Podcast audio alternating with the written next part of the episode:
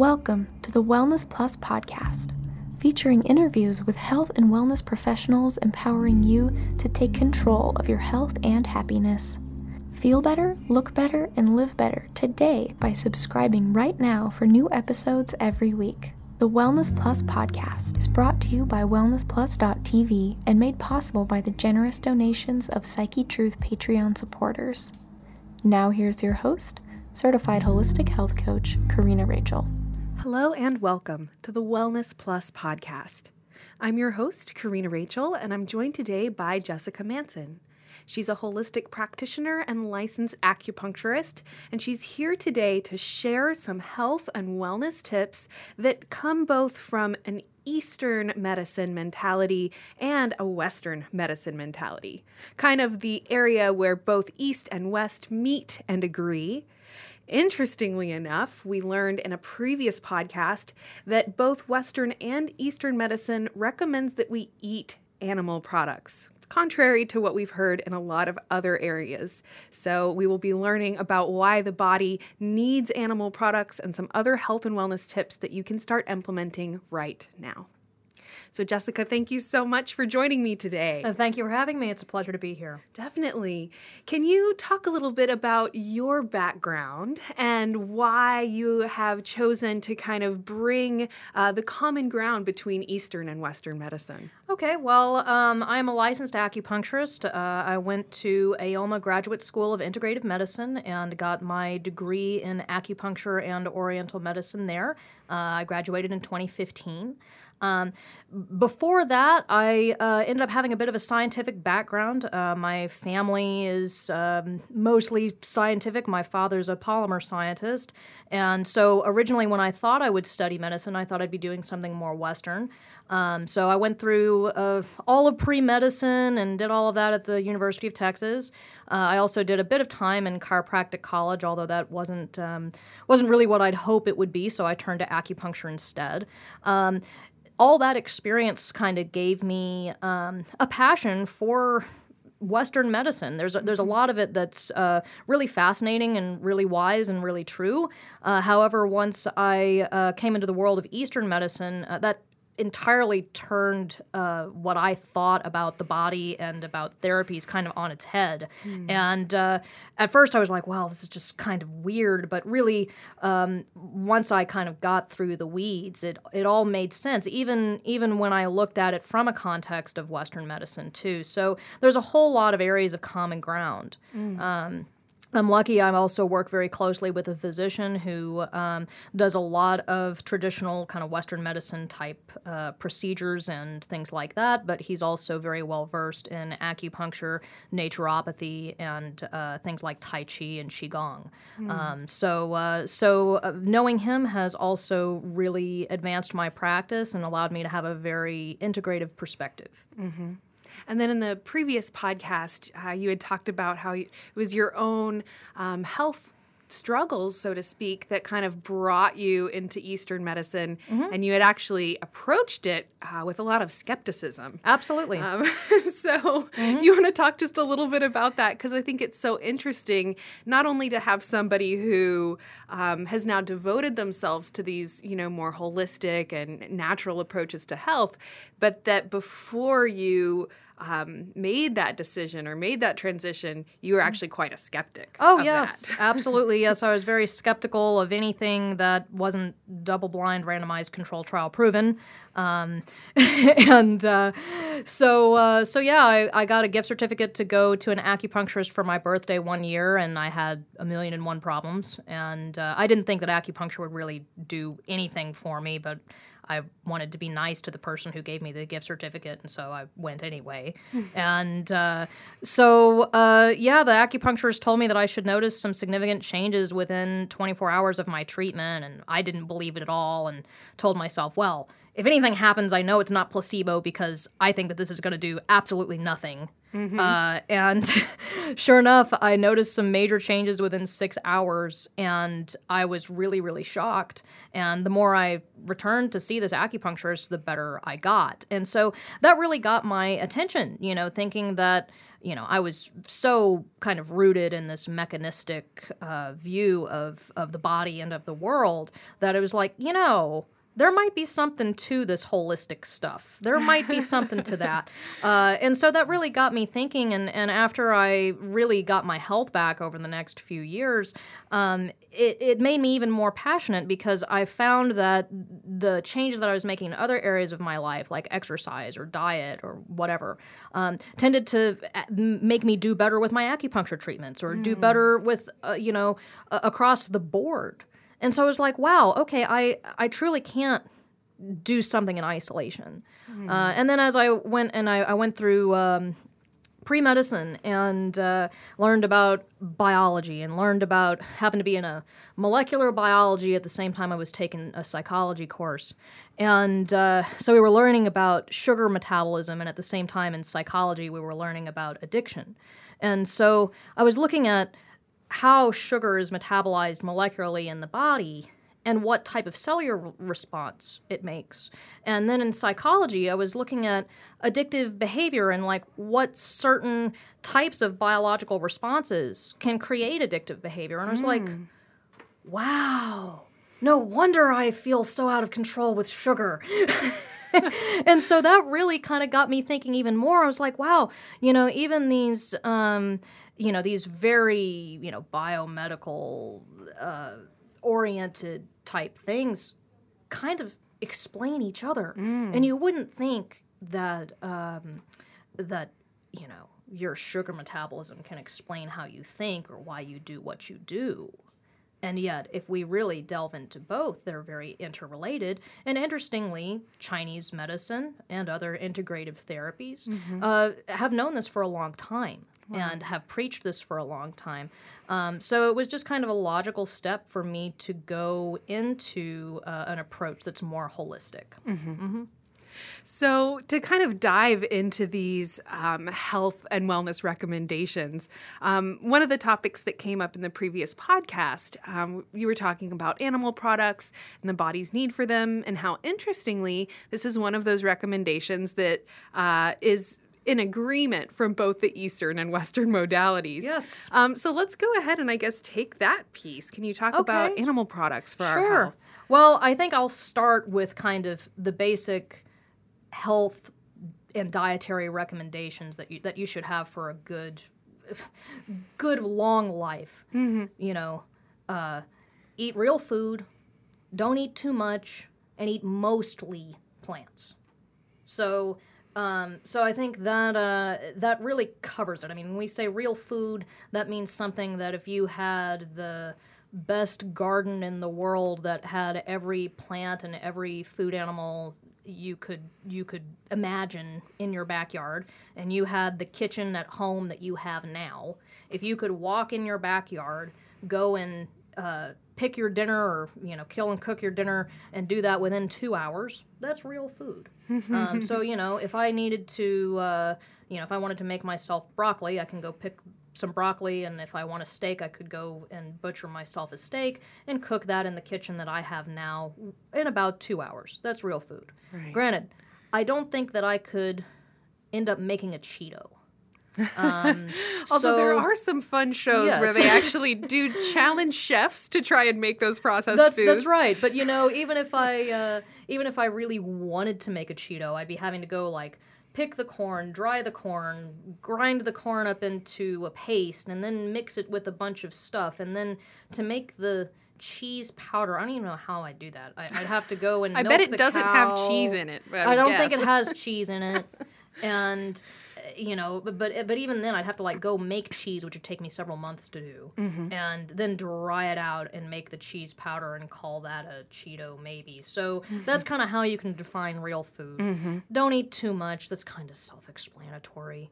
and then mostly plants. So if we look at how our bodies are evolved, we're meant to be omnivores. Um, so uh, if we look at the human mouth, um, we have uh, a mix of molars that are grinders for uh, fibrous plant matter, and we also have um, uh, some in the front of our teeth that are more for ripping and tearing meat, our canine teeth specifically. Um, so if we look at mouths of other animals, like uh, say horses or cows, uh, their entire um, mouth, their entire dental structure, is all full of flat, grinding teeth because they eat plant matter exclusively. They don't ever eat animal matter. Uh, similarly, if we look at an obligate carnivore like a cat or a lion, uh, they have no grinding molars because all they eat is meat. Um, for humans, we have a mixture of both because we're designed to eat both. Uh, if we go and look at human evolution and kind of bring ourselves back to caveman days, uh, we can um, we can imagine that it's a whole lot easier to go and pick some plant matter and kind of snack on that most of the time because it's a whole lot easier than going and finding an animal and hunting it down and killing it, butchering it, and cooking it. So we're going to be eating by far mostly plants. However, if we, uh, you know, encounter a rough season, if it's too hot or too cold or too dry, or plants become scarce for whatever reason, um, then that's when we will be turning to animal protein. Um, and so uh, that's that's where it becomes worth the effort to go on a hunt. Um, similarly, if we look at uh, the human body structure, um, we are meant to be persistence hunters, which is why um, we're quite good at long distance running, actually, better than any other animal. Um, so we're able to run longer distances without fatigue, um, more so than, than any other animal. So that would allow us to continue to track animals until they became exhausted and we could end up having our dinner. Um, so for this reason, you know, we're really meant to have. I'd say about 80% plant matter in our diet. Uh, plants do have a lot of really essential nutrients, you know, and, and a lot of fiber that we can't get from animal sources. Uh, and we need a lot of fiber to keep things moving through our gut and keep our gut healthy. Uh, we also get higher concentrations of things like vitamin C uh, from plant matter rather than animal matter.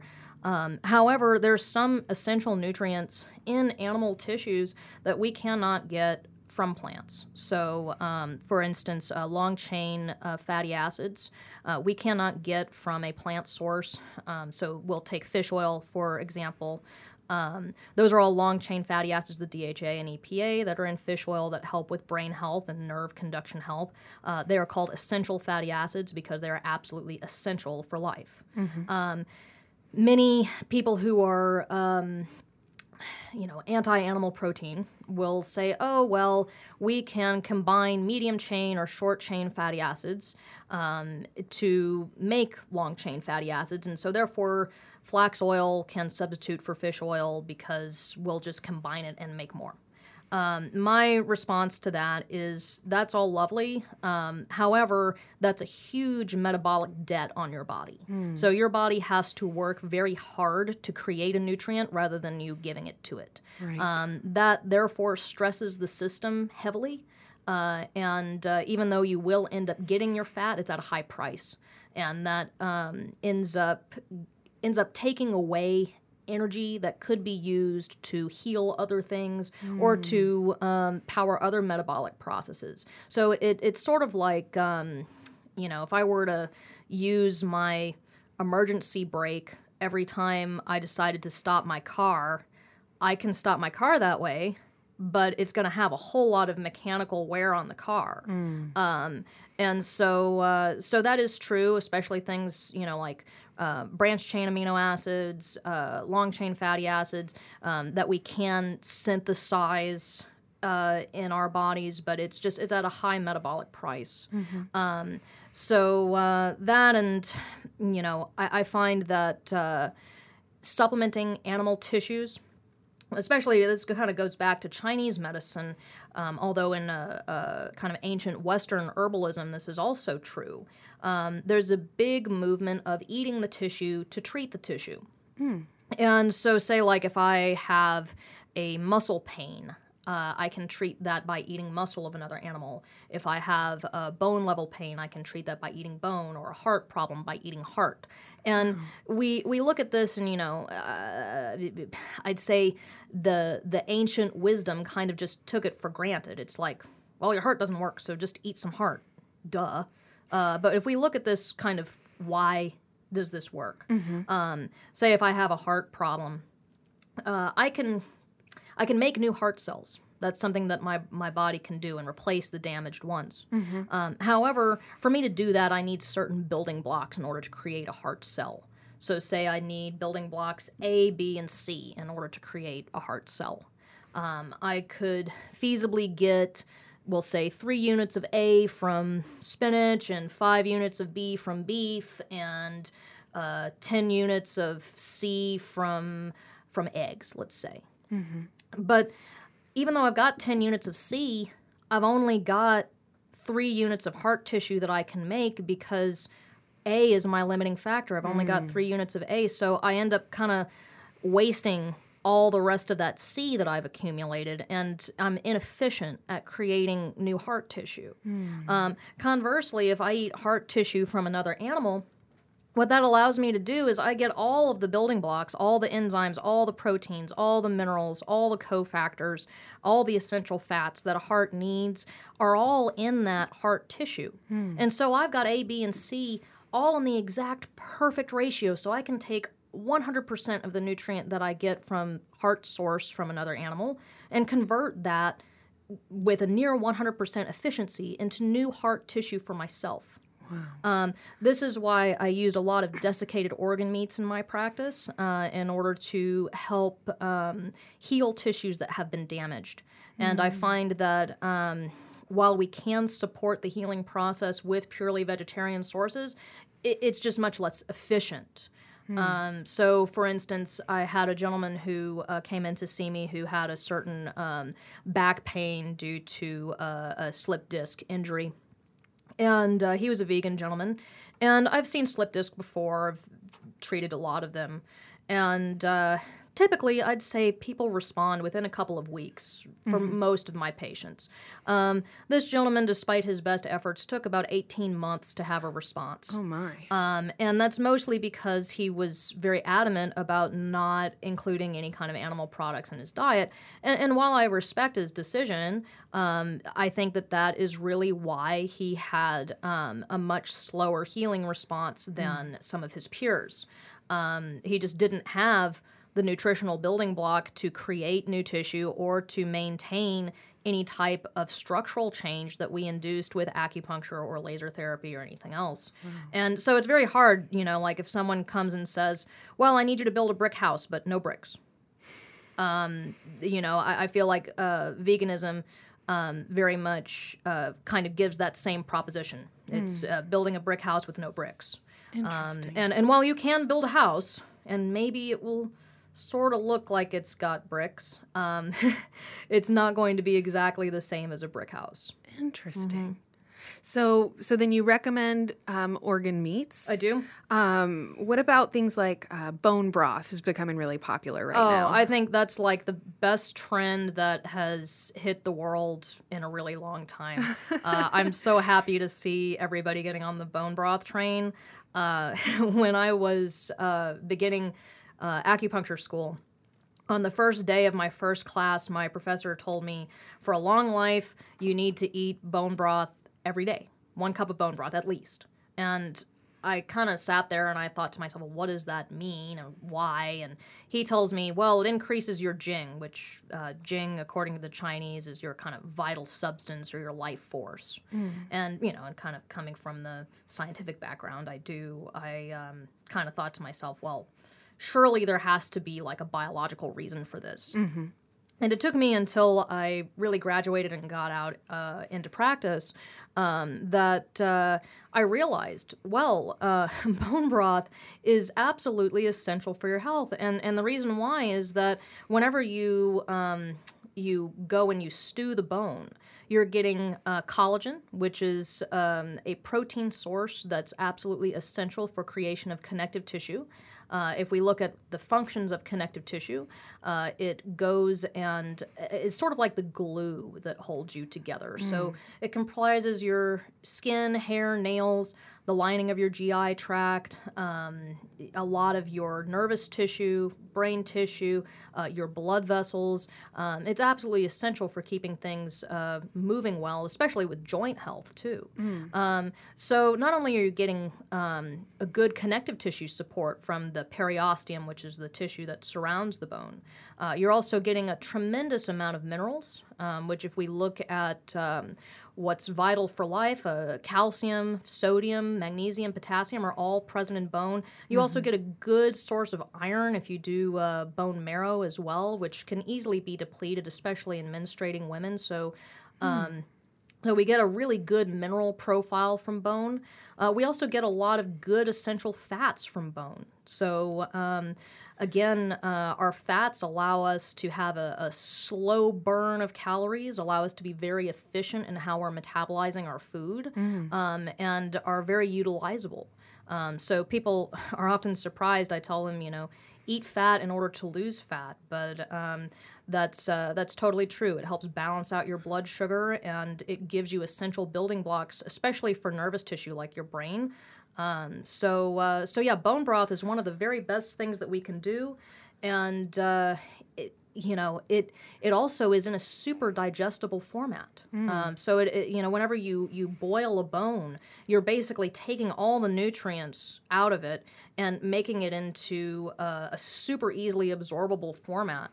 Um, so many people who have uh, digestive problems or have problems absorbing nutrients due to drugs or whatever uh, tend to get a lot of nutrition out of bone broth. Um, mm. And it also tastes great too. So I tell people if you're going to do one thing for your entire life. Uh, make it be a cup of bone broth a day.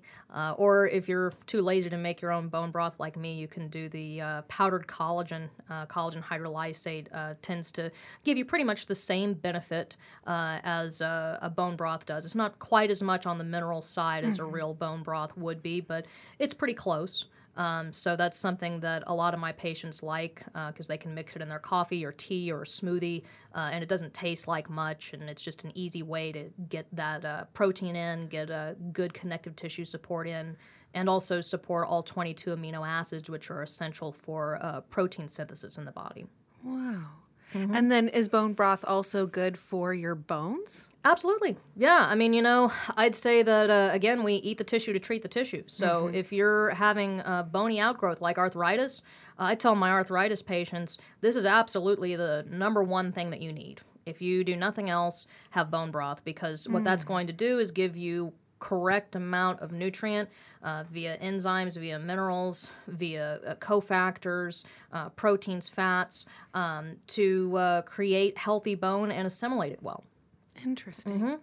And then what about people who maybe are not interested in actually eating the organ meats? Mm-hmm. Um, uh, so for those types of people, uh, I recommend a product line that I use heavily in my office. It's called Standard Process. Mm. Um, basically, what they do is they create uh, desiccated foods uh, most of them are a combination of foods, which include plant nutrient as well as desiccated organ meats in many of their products. Uh, and they're put into tablets or capsules. And so that way you can get the benefit of having organ meat in your diet without having to go and make yourself a spleen burger for lunch. I know I would not want to have a spleen burger, although I've seen a picture of one and I still don't want to have a spleen burger. Wow, so. I, I, I, didn't even know that existed. well, now you know. for, for those people who uh, do want to do organ meats, there's a great place to get them. Um, if you are interested in eating them, it's called uswellnessmeats.com, and you can order pretty much any organ meat you want that's mostly organic uh, wow. from them, and they'll ship it to your house. Um, so for those people who kind of want to have a culinary adventure, um, there's uswellnessmeats.com. Interesting. Mm-hmm. I feel like there should be a new like uh, foodie TV show just centering around organ meats. Absolutely, absolutely. and uh, there's actually uh, here in Austin, um, there's a restaurant called Pache that's downtown, uh, and uh, they serve a lot of organ meats, and they serve a lot of uh, even like a cooked bone and things like mm. that. So I think it's coming back in popularity. It seems to be a pretty trendy place. So I sometimes refer my patients there too. Yeah, yeah. So you know, getting back to to uh, that recommendation of 80% of the diet is plants. Yes. Um, do you have uh, maybe like a specific meal recommendation or how much per day? You how know, much per day? Kind of turn that into something realistic for people, like how much meat they're eating and how many vegetables. I think basically one serving of vegetables is about the size of a tennis ball. Okay. So um, I tell people aim for about six servings of vegetable if you can, and maybe one to two servings of meat, which would be about the size of a deck of cards. Okay. Um, so uh, so yeah, you're you're by far outweighing your um, your meat intake with uh, vegetable intake. Um, that being said, I, I, do have some people who need a bit higher meat intake just because they have absorption problems. Mm. And so hmm. some people do better uh, with protein every meal just because they're not absorbing a lot of the protein. Mm. Um, many people who uh, tend to be more vegetarian. Uh, end up becoming vegetarian largely because of their problems absorbing and metabolizing protein. Mm. Um, I would argue those people need protein even more so than the general population, especially animal protein. Uh, they just also need an enzymatic helper along with it. Mm. Um, so some people need a little bit more and they just find they don't feel quite as well. Um, having less. Uh, but I think a good rule of thumb is you want to do about six servings of vegetable, maybe about two servings of, of animal protein, be that meat or, or eggs or fish. Um, so, um, so yeah, uh, that's kind of what I'd recommend there. Right. Mm-hmm. And then in terms of the different protein sources, um, chicken, beef, eggs, things like this, mm-hmm. is there something that you recommend or you recommend people vary the types of animal products they're eating? You know, I say do what you like. Okay. Um, if you like chicken, eat chicken. If you don't, don't. Um, and uh, yeah, I think that eh, the the one thing that I do encourage people to do, which I kind of hinted at a little bit earlier, is to eat fats. Mm-hmm. Um, there was a big trend in the 80s talking about a low fat diet being more heart healthy. Uh, new evidence has shown that uh, that's largely untrue. And by depriving our bodies of fat, um, we're actually encouraging more blood sugar problems. And it's the blood sugar problems that are causing a rise in cholesterol and a rise in systemic inflammation mm. that is more heavily correlated to uh, cardiovascular events rather than um, low fat. And we've been seeing a whole lot of evidence coming uh, now that. Um, is really debunking the low fat myth, if you will. Mm-hmm. Um, so I tell people if you like bacon, eat it. You know, if you want that fatty brisket and you do well digesting it, go for it. Um, fats are absolutely essential. You know, eat the fatty salmon. Mm. Um, so, uh, so yeah, uh, eat fat. It's very slow to metabolize and lowers inflammation. Um, even if we look at in terms of cholesterol from foods, I have a lot of people who are concerned about cholesterol and eating fats. Mm-hmm. Um, and uh, what I have to tell them is this: is that cholesterol is used primarily in your body one to make hormones, and two to provide a band aid for um, areas that have been damaged, particularly in blood vessels. So, hmm. say if your blood vessel gets damaged, what happens is your liver, which creates cholesterol, sends out a uh, low density cholesterol, which is formerly known as bad cholesterol. That's not really true, but that's what some people will call it. It sends out low density cholesterol to go and patch the wound. It acts like a band aid. Hmm. And then once that damage is healed, that cholesterol reforms into a high density cholesterol and comes back to the liver for recycling. Um, so if we go and we look at um, people who have higher or lower levels of cholesterol, um, that is largely due to the amount of inflammation and the amount of damage that they're creating in their body, uh, mm. which I see more often. Uh, sugars cause most damage in the body. Mm. So if we have a lot of sugar in our bloodstream, uh, for example, and if that sugar is not well controlled, uh, then that will create damage in our small blood vessels which will then increase increase uh, cholesterol um, levels. And uh, we'll end up having a higher low density cholesterol because we're having to send more out to create repair, and a lower high density cholesterol because we're not sending as much back to the liver for recycling. We're having to send send stuff out faster than what's coming back. Um, similarly, we'll see people who are in stages of healing have a have a higher high density cholesterol because they're sending all of the cholesterol back at a higher rate than it's going out.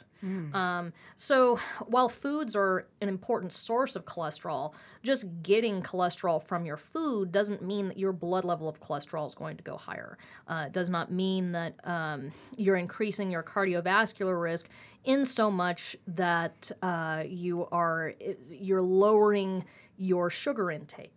Um, and many cardiologists would disagree with this, um, but uh, I've seen a lot of good studies, uh, even in, in reputable journals, that do support it.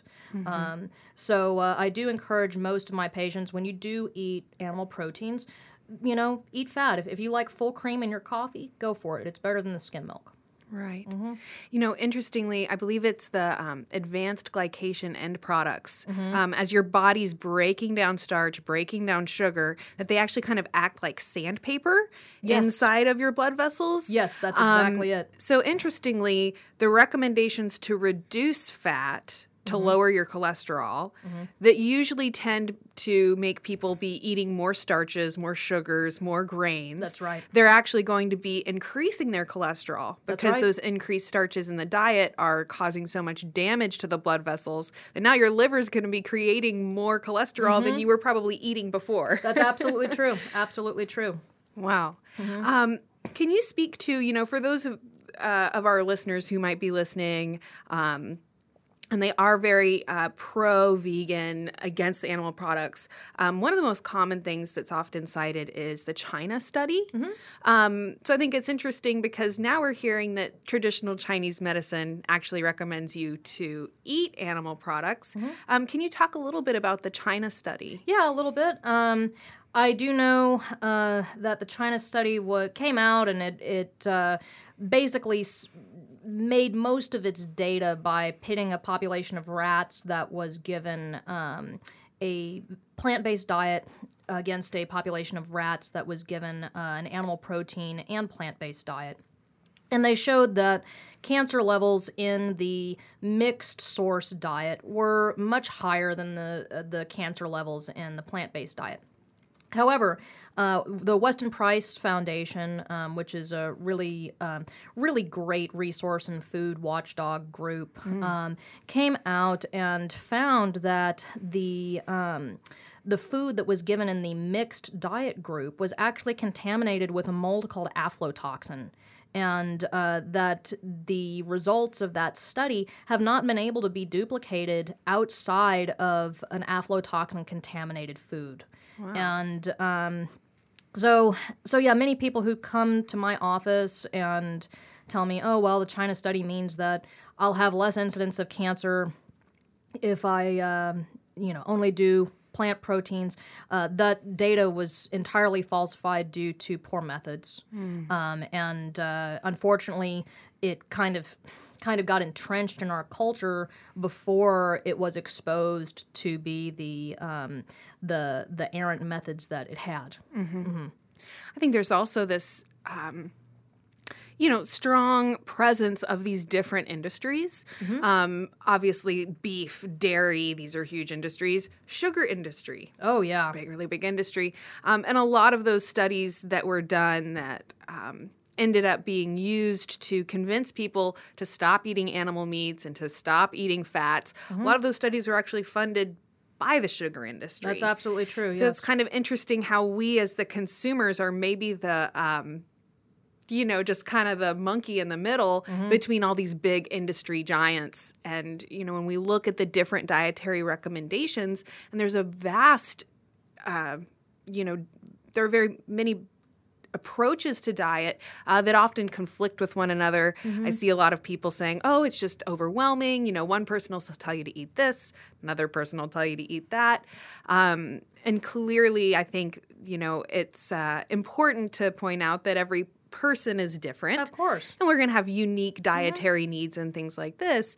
Um, but also, when it comes to uh, the you know big diets that get a lot of attention in the media or where especially when you learn things from tv commercials that a lot of times that's just the marketing from these different big industries coming in rather than you know actually coming from people who are genuinely just trying to help support your health. Of course. um, and that kind of explains why there's a lot of this kind of conflicting information that you get um, when it comes to things like whether or not to eat meat, et cetera. Yeah, I, I you know I think the best way to kind of figure out what's true in that instance is think about if you're a caveman and you've got a knife and a bow and arrow and that's all you've got.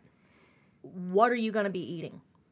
Are you going to be, you know, are you going to be going and and picking a bunch of rice and hulling the rice and, you know, grinding it up and, you know, processing it? To me that sounds like a lot of work if I'm a caveman and all I've got is a knife. Or am I going to go and cut myself like a piece of fruit or a, a vegetable like a zucchini that I can just pop in my mouth and eat? Or, mm-hmm. you know, am I going to either face starvation and die myself or am I going to decide to go and, and hunt an animal? Um, you know, so I think you know the it, it was a big struggle for me too to kind of wade through all these conflicting um, opinions about diet. Um, but really, I think that uh, if we look back to our caveman nature, um, the the the question kind of answers itself. Uh, if it's something that would would be very difficult for us to create or obtain with minimal tools, we're probably not going to be eating it because that's just too much work. Um, so I think that you know when it comes to knowing what to eat, um, it's more uh, if you think about it just from how much work does it take to create this. If the answer is a lot, then probably shouldn't be eating it. Uh, which is why I also do advocate people um, keeping grains to a minimum or even taking grains out of their diet. Uh, if you look at uh, the work that it takes to make a slice of bread, for instance, go and picking each little grain off the wheat stem and then hulling it and then grinding it into flour and then getting eggs and, and combining it into that and then, you know, uh, cooking it. I mean, that, this is a, a days long process. And I have a lot of people tell me, oh, well, we've had bread for thousands of years. That's true. However, that's in terms of evolutionary time, uh, just a flash in the pan. right. And so, um, it, you know, it, I, I can see, yeah, if you're starving, if it's a famine, will you go through all that work? Absolutely. But if you're in a, you know, if you're in the Garden of Eden and you've got everything you could ever want around you, uh, very unlikely. Um, so I think that's how people can kind of wade through that advice is, you know, imagine yourself primitive camping. You've got a you've got a knife and you've got a bow and arrow and you can cut whatever plants you want and you can make a fire and you know, you can you can cook whatever animal you want and what are you going to choose to do?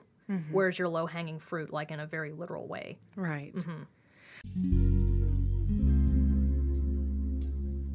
The podcast you are listening to was brought to you by WellnessPlus.tv, a subscription service empowering you with everything you need to take control of your health and happiness. Sign up for your free trial today to watch the video version of this episode and all our podcast episodes. Plus, you'll gain access to our extensive library, including hundreds of follow along yoga and fitness courses, massage therapy tutorials, weight loss information, guided meditations, educational health videos, and so much more.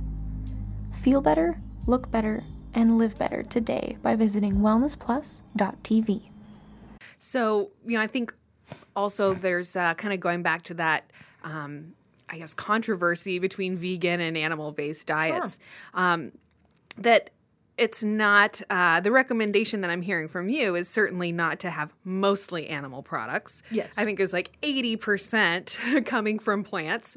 Um, and then your recommendation of meat was uh, like two servings a day, but uh, playing deck. Yeah, about Size. playing card size. And then I think about when you go to a restaurant and you order a steak or a whatever. Mm-hmm. Maybe that's like six or seven playing decks on one plate of one meal. yeah. Um, can you speak about uh, is it possible to eat too much animal product? What are the effects on the body um, when we're eating, uh, you know, Mm-hmm. much larger portions of animal products than you've recommended? Sure.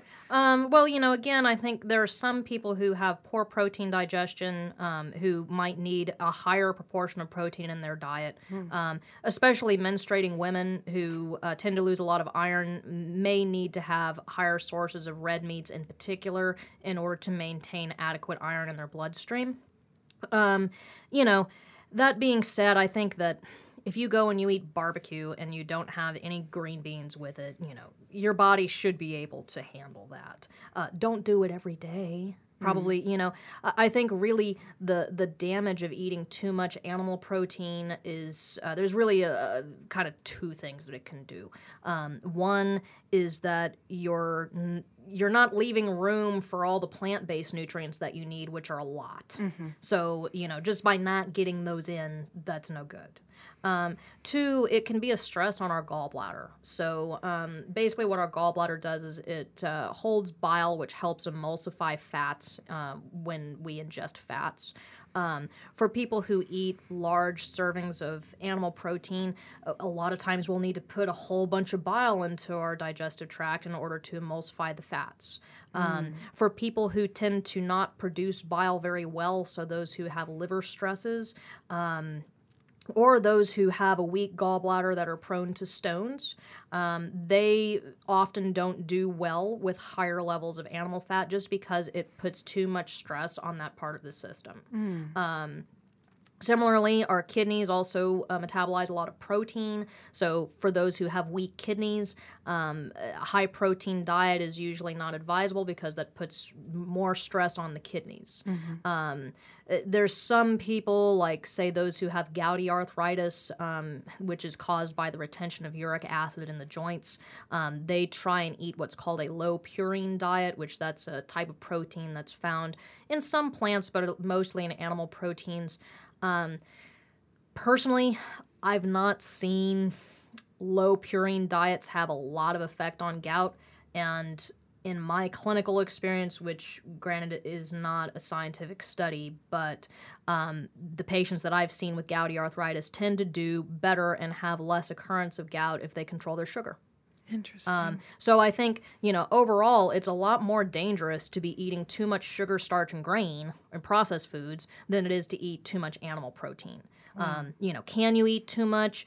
Yeah, if you're excluding other stuff and if you're attacking your gallbladder and kidneys, yeah. But I think that's um, at least in the United States right now, um, that's a much more difficult thing to do than overtaxing your adrenals and your pancreas by eating too much sugar. Interesting. Mm-hmm. And, you know, going back to that, uh, you know, kind of point that there's this huge sugar industry. Mm-hmm. Um, perhaps that's why this information about the dangers of starch and sugars is, you know, so greatly suppressed, um, kind of kept from us. Because I'm keep hearing over and over from you that yeah, it's the sugars, the starches, the blood sugar spikes, Mm-hmm, Um, the inability of your body to regulate your blood sugar levels because you're eating so many of those high glycemic foods Absolutely. that is really the you know one of the biggest dangers um, and so all this fixation on whether or not to eat animal products and whether or not to Yeah. just be vegan is kind of uh, leaving this big open kind of blind spot almost Mm-hmm. on the starches and sugars and especially uh, in the west where the carbohydrates are so greatly processed Yes. you know so even um, you know, you had mentioned a little while ago that people will uh, will often say, "Well, you know, people have been eating grains for centuries." Uh, just pointing out that the grains that we're consuming, unless we're going out of our way to have whole grain foods, um, the enriched flour, the grains and starches and sugars that are in most of the foods we're eating are unlike any of the grain starches and sugars that were eaten even a hundred years ago, much Absolutely. less several hundred years ago. Yes, uh, you know, we were speaking earlier. Uh, most corn right now is tetraploid, which means it has four copies of DNA rather than just two, which is what a normal um, reproductive species would have. Um, that's largely due to selective breeding, but it's also been due to genetically genetic modification, uh, and it's allowed corn to have a higher yield and have a higher um, usable content than uh, non or I guess non-adulterated corn, I'll say. Um, but uh, there's very little corn now that doesn't have a tetraploid genome. Uh, and m- many of uh, our corn strains, too, have also been genetically modified with um, Bacillus tetracensus, I believe is the scientific name of a bacteria um, that helps um, the corn create its own pesticide. Uh, So, for short, this is called BT corn, uh, and it basically has this gene from a bacterium that's inserted into it, so it produces its own repellent for the corn weevil. Um, which has been a wonderful thing for farmers because they no longer spray their their products, but at the same time we're we're ingesting a corn that has a genome that's uh, unlike anything our body knows how to process. Um, and uh, you know, I, I guess going on to GMO foods, I, I think that the idea of genetically modifying something is not inherently wrong, like a lot of people would believe. Um, but I think that the uh, consequences that it may have are something that we don't know because our body is only designed to process certain molecules. So, not only certain molecules, but molecules that are shaped a certain way. And if we change the molecule structure or if we change its shape, um, then our body doesn't really know what to do with it. And so, if it can't get rid of it or metabolize it, it'll just go put it in fat and store it somewhere until uh, you know it knows what to do with it.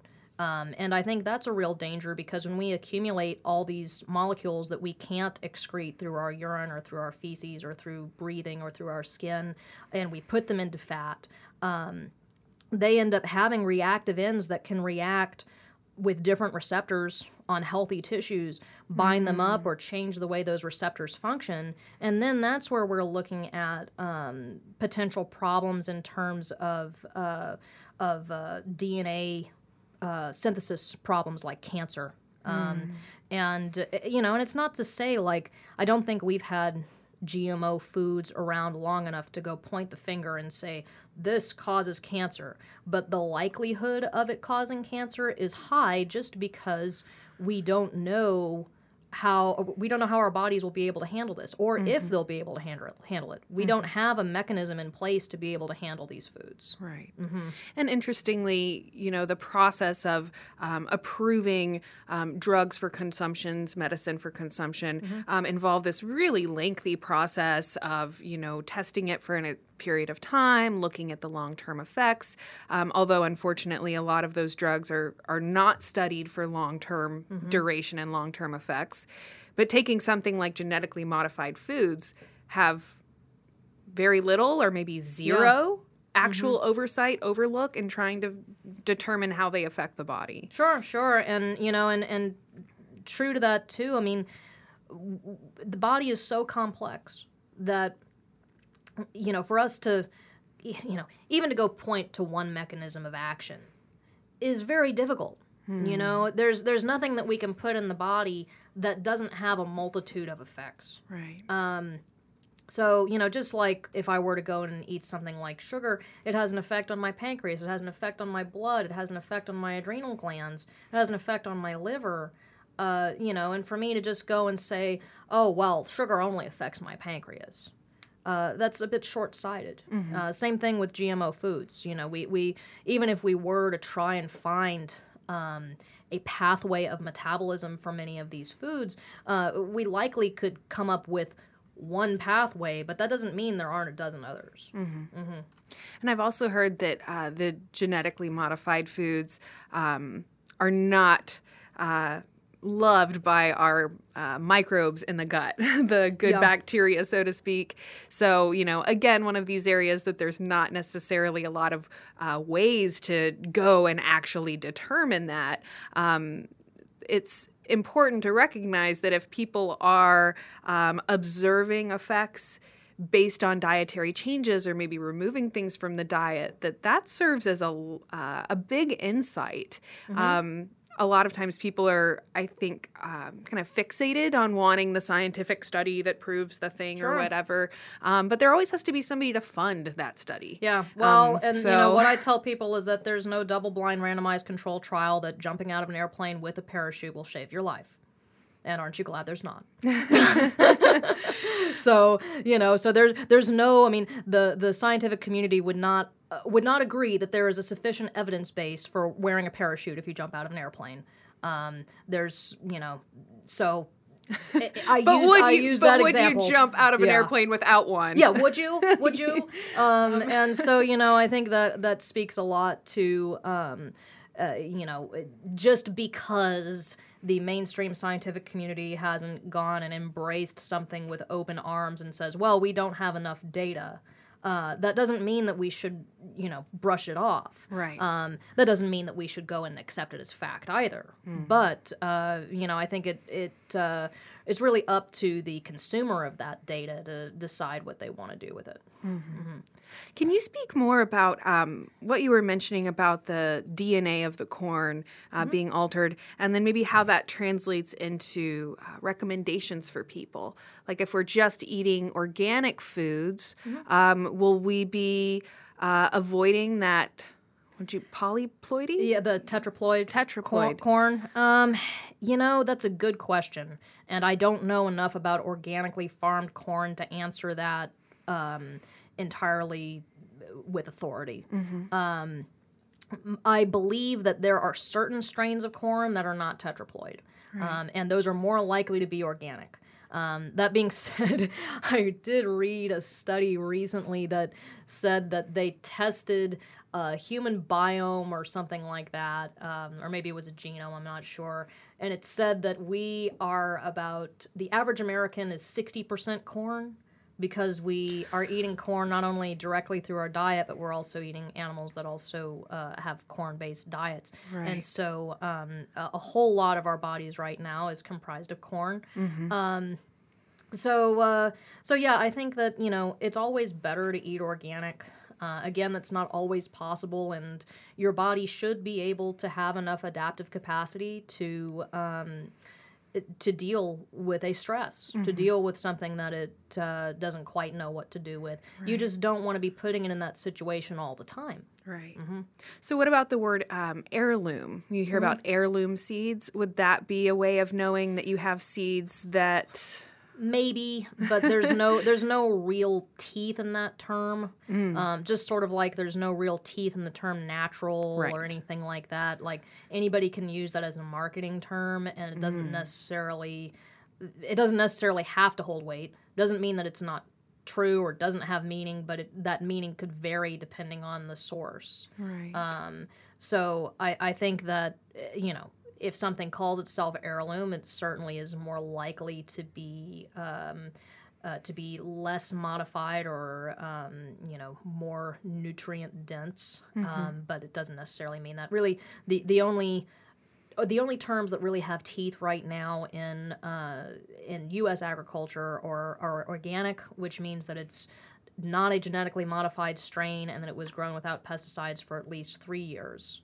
Um, and uh, then um, the other one is non-GMO, which just means that it's not genetically modified, uh, but it could use pesticides. Right.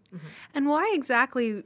Um, can you explain a little bit more about why they would? Um, and you said it's through selective breeding that they create this, so it's not actual uh, genetic modification, like Right. taking the bacteria, uh, bacterial DNA and putting it putting in the it in, food. yeah. Um, why they were selective breeding to create this this Uh, basically, it creates better yields. So, just sort of like uh, we would selectively breed a wolf into a Chihuahua or into a Great Dane uh, for a different purpose. Um, farmers have selectively bred corn in order to uh, create a different flavor, create a different texture, uh, create a larger kernel, uh, create a higher yield of kernels uh, per corn husk or per, per cob. Um, so, uh, so yeah, uh, they might even breed it for protein or fat content, depending on how that corn will be used, either for feed or for uh, human consumption. Right.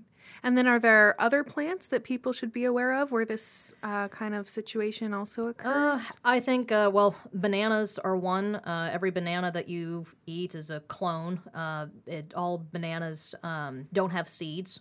And uh, the reason they don't have seeds is because they've been cloned from other banana plants by using cuttings and replanting cuttings. Um, again, this was due to selective breeding uh, to breed out the uh, seed of the banana in order to make it easier to consume. wow. um, I, I have never seen a banana with a seed, so I, know, me neither. Didn't Uh, realize. but if you that- look up if you look up pictures on Google of uh, you know heritage bananas or I don't know what you'd want to call them, um, they do have seeds. interesting. Um, And so, uh, yeah, you know, I mean, I don't think all bananas are bad. Don't get me wrong, and you know, you can get the organic ones, and they're they're good. I mean, just because it's a clone doesn't mean it's bad. but uh, you know, I think that's something to be aware of. yeah. Um, apples tend to have some selective breeding. We've got a lot of different um, varieties of apples, and they've been heavily selectively bred. Um, which, you know, granted, most of our produce has. I mean, even strawberries have been bred to have smaller and smaller seeds on the outside. Um, so, uh, so yeah, you know, watermelons, same thing. We've bred them to have smaller and smaller seeds as well. Um, that's not necessarily a terrible thing. Just like, you know, is a Chihuahua a bad thing because it's not a wolf? Um, you know, a Chihuahua is a consequences of selective breeding. It's not a wolf, but that doesn't mean that it's bad. Um, it's just a different thing. Um, okay. um, because whenever they pre-cut them, um, they don't wash the knife, and so the incidence of listeria or bacterial con- uh, contamination in pre-cut foods is very high.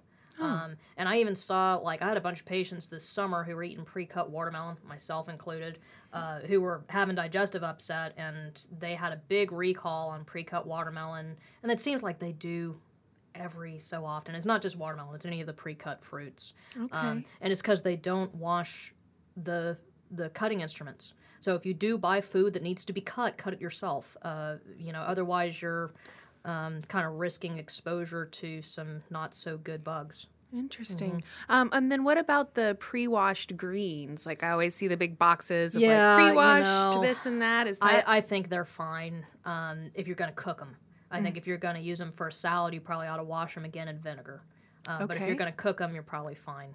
And, and that's kind of the reason why I harp on pre-cut fruit because you don't cook fruit. right? Um, and if you cook stuff like listeria can't survive if you cook it.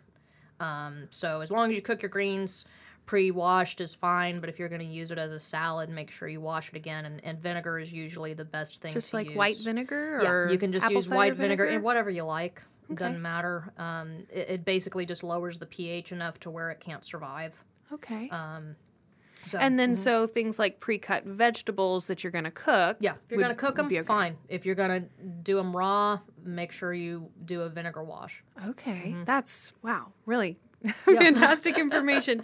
Um, so to kind of bring it back full circle where Mm-hmm. we began, you know, talking about how uh, the Eastern and Western medicine has a lot of overlap. Um, can you maybe talk about some uh, examples, you know, based on the different topics that we've discussed today? Sure. So, like, if we come back, you know, my big thing with diet is sugar because I think that's the most pervasive problem uh, in the general population right now. And um, so, yeah, if we look at high glycemic foods, which are things like sugar, starch, grain, alcohol, uh, certain dairy products, processed foods, uh, the Chinese would go and say that all of those foods uh, do something which is called creating dampness, which, uh, according to Chinese theory, it gunks up your channels and makes it to where things don't move well, and and eventually increases like fat uh, deposition on the body and increases inflammation, things like that. Uh, and so I find it very interesting, you know, that. Even the Chinese kind of advocate a low glycemic diet. Um, similarly, the Chinese also advocate a, a- largely plant based but occasional animal sourced diet as well, um, just like with the bone broth example. Uh, Chinese mostly uh, use their foods as herbs, um, and most of the medicinal foods tend to be plant based. Uh, however, there's certain foods um, that are very, very medicinal uh, for certain purposes that are animal based. Um, so, for example, uh, shellfish uh, tend to do very well for reproductive problems. Um, So, uh, I think that's largely due to their uh, mineral content. Uh, it's very good for uh, hormone synthesis and adrenal um, rebuilding in shellfish. Um, so, uh, similarly, uh, the Chinese would say, don't eat shrimp if you have a cold. Not exactly sure why that is true, but I did experiment with myself, and one time I had a cold and I ate shrimp, and it did make it worse. Um, so, uh, it, and it's interesting too. Like um, Chinese will say, um, each food will have certain a certain temperature and a certain meridians that it goes into, and, and we treat uh, foods very much like herbs. There's really no separation uh, mm-hmm. among them. Um, and so, like, they talk about a heat based illness, which usually, when you have a heat based illness, you have a fever of some kind. And mm. uh, so, they'll, they'll advocate cooling foods like leafy greens, uh, which are high in vitamin C. It can help break a fever. Uh, and they'll also advocate cooling meats like uh, chicken or duck. Um, and if we look at those, which is really interesting, um, those particular meats and bone broth as well uh, contains a really high amount of immunoglobulins in it, much more so than uh, other types of meats. Mm-hmm. Um, and so, uh, you know, it, it kind of all comes full circle uh, using foods as medicines, uh, both from a Chinese viewpoint as well as, uh, as a, a, Western molecular um, viewpoint. Wow. And so mm-hmm. you think about chicken soup when you're sick. Yeah, it actually works. Uh, and there's a reason that it's chicken and not pork or beef or whatever, mm-hmm. um, which is really shocking. Right. Very interesting. Yeah. Mm-hmm. Are there any other, I guess, kind of fun food facts that you'd like to share here? Um, liver's the only source of vitamin B4. If you're not eating liver, you are by definition vitamin B deficient, which is why I advocate either eating dietary liver um, or uh, doing a desiccated liver supplement. It's absolutely essential. Um, and myself, as well as many patients that I've put on uh, liver products, uh, either dietary or desiccated, um, tend to notice a pretty significant change, uh, both in digestion and then just overall energy. Um, I find it very interesting. Like Arnold Schwarzenegger used to talk in the 70s about uh, using liver to help with his athletic performance and energy levels. And it really does um, change the amount of energy level, which I believe is due to a very high portion of B4, which we just don't get from other sources. Hmm. Um, so, uh, so yeah, I think liver, you know, even uh, back in the old days where they'd give kids, you know, have them stand in line. You have your cod liver oil, you know. Um, that's uh, not only essential for amino acids, but also for vitamin B complex. Mm. Uh, and I think that's uh, you know our, our move away from eating liver uh, in our more modern culture in the last 40 50 years um, certainly i think has contributed to some of these long-standing illnesses like uh, autoimmune issues uh, mm. cancers uh, things like that um, so i think that it's uh, very important for people to have some source of liver in their diet Interesting. Mm-hmm. And I think it was off camera that you mentioned this, but you had, uh, you know, mentioned that the liver is often associated with um, anger. Mm-hmm. I've heard people say um, gallbladder and liver related to you know feelings of resentment and thing like that you know so kind of thinking about uh, the reduction of liver in our diets most mm-hmm. people you know aren't aren't eating liver on a very regular right. basis um, but then we see these things like irritability um, low uh, tolerance for stress um, and you know things like road rage and all of these oh, yeah. examples of like we're just kind of high strung we maybe have this built up anger and stuff mm-hmm. so i almost even wonder if you know that supplementing those liver foods might even help us calm down a oh, bit too I, I think it absolutely can i mean i almost feel like um, when i do a desiccated liver it's almost like a happy pill mm. uh, and i think that's just because of the b content um, same thing, like I've done certain B vitamins that have like just a, a, live B complex in them, and it tastes terrible, but it uh, really makes it's like instant difference in mood. Mm-hmm. Um, and so, yeah, the Chinese would say that uh, the liver totally controls our irritability, anger, resentment. Um, same with gallbladder, and uh, uh, it's very likely, you know, the Chinese would agree that um, our lack of liver in our diet is a huge player. Well, I tell you what, I'm craving liver right now. I can't say that I am, but I'm gonna go eat it anyway. I don't think I've ever ever actually eaten liver in my life, but yeah. I'm I'm tempted to try it uh, now, or at least maybe try the supplement that you yeah, mentioned. well, you know, I find that most people, if you're gonna do dietary liver, um, the most palatable way for the majority of people is either do a pate um, or do like something a, a liver wurst. Uh, tends to be a bit more flavorful and a little bit less. Um, livery. Uh, yeah, a little bit less livery, a little bit less bitter. Um, so uh, so anyway, yeah, for many of my people who want to do liver, they they like to get it in and be fancy that way. Um, Mm-hmm. Some people like to just go and do liver and onions just like their grandma used to do. So uh, I'm not one of those, but Interesting. some people are. Well, Jessica, I just want to thank you so much for taking the time to come in today and share all of this with us. I've learned so much from you. oh well, it's uh, it's such a pleasure. Thank you for having me. Uh, it was uh, really a treat to be here. Yeah, and you know, I know when we had um, we're kind of planning out our talk for today, we even had several other things on the list we were going to discuss, and it ended up um, all being dietary. So Yeah, I yeah. definitely want to have you back on the program. Oh, I would love to be here. Absolutely. Wonderful. Thank you so Yeah. so much. Thank you for having me. I also want to thank all of you for tuning in to the podcast today. I hope that you found it informative. If you'd like to learn more about Jessica and maybe find some of those uh, patient resources, you can find her at holisticpainsolutions.com. If you'd like to see the full video interview of this program, along with hundreds of other health and wellness videos, you can check out wellnessplus.tv and start your free two week trial today. Thank you so much for listening. I hope you have a wonderful rest of your day and come back and join us again soon. The Wellness Plus Podcast. Copyright 2018. Target Public Media, LLC. All rights reserved.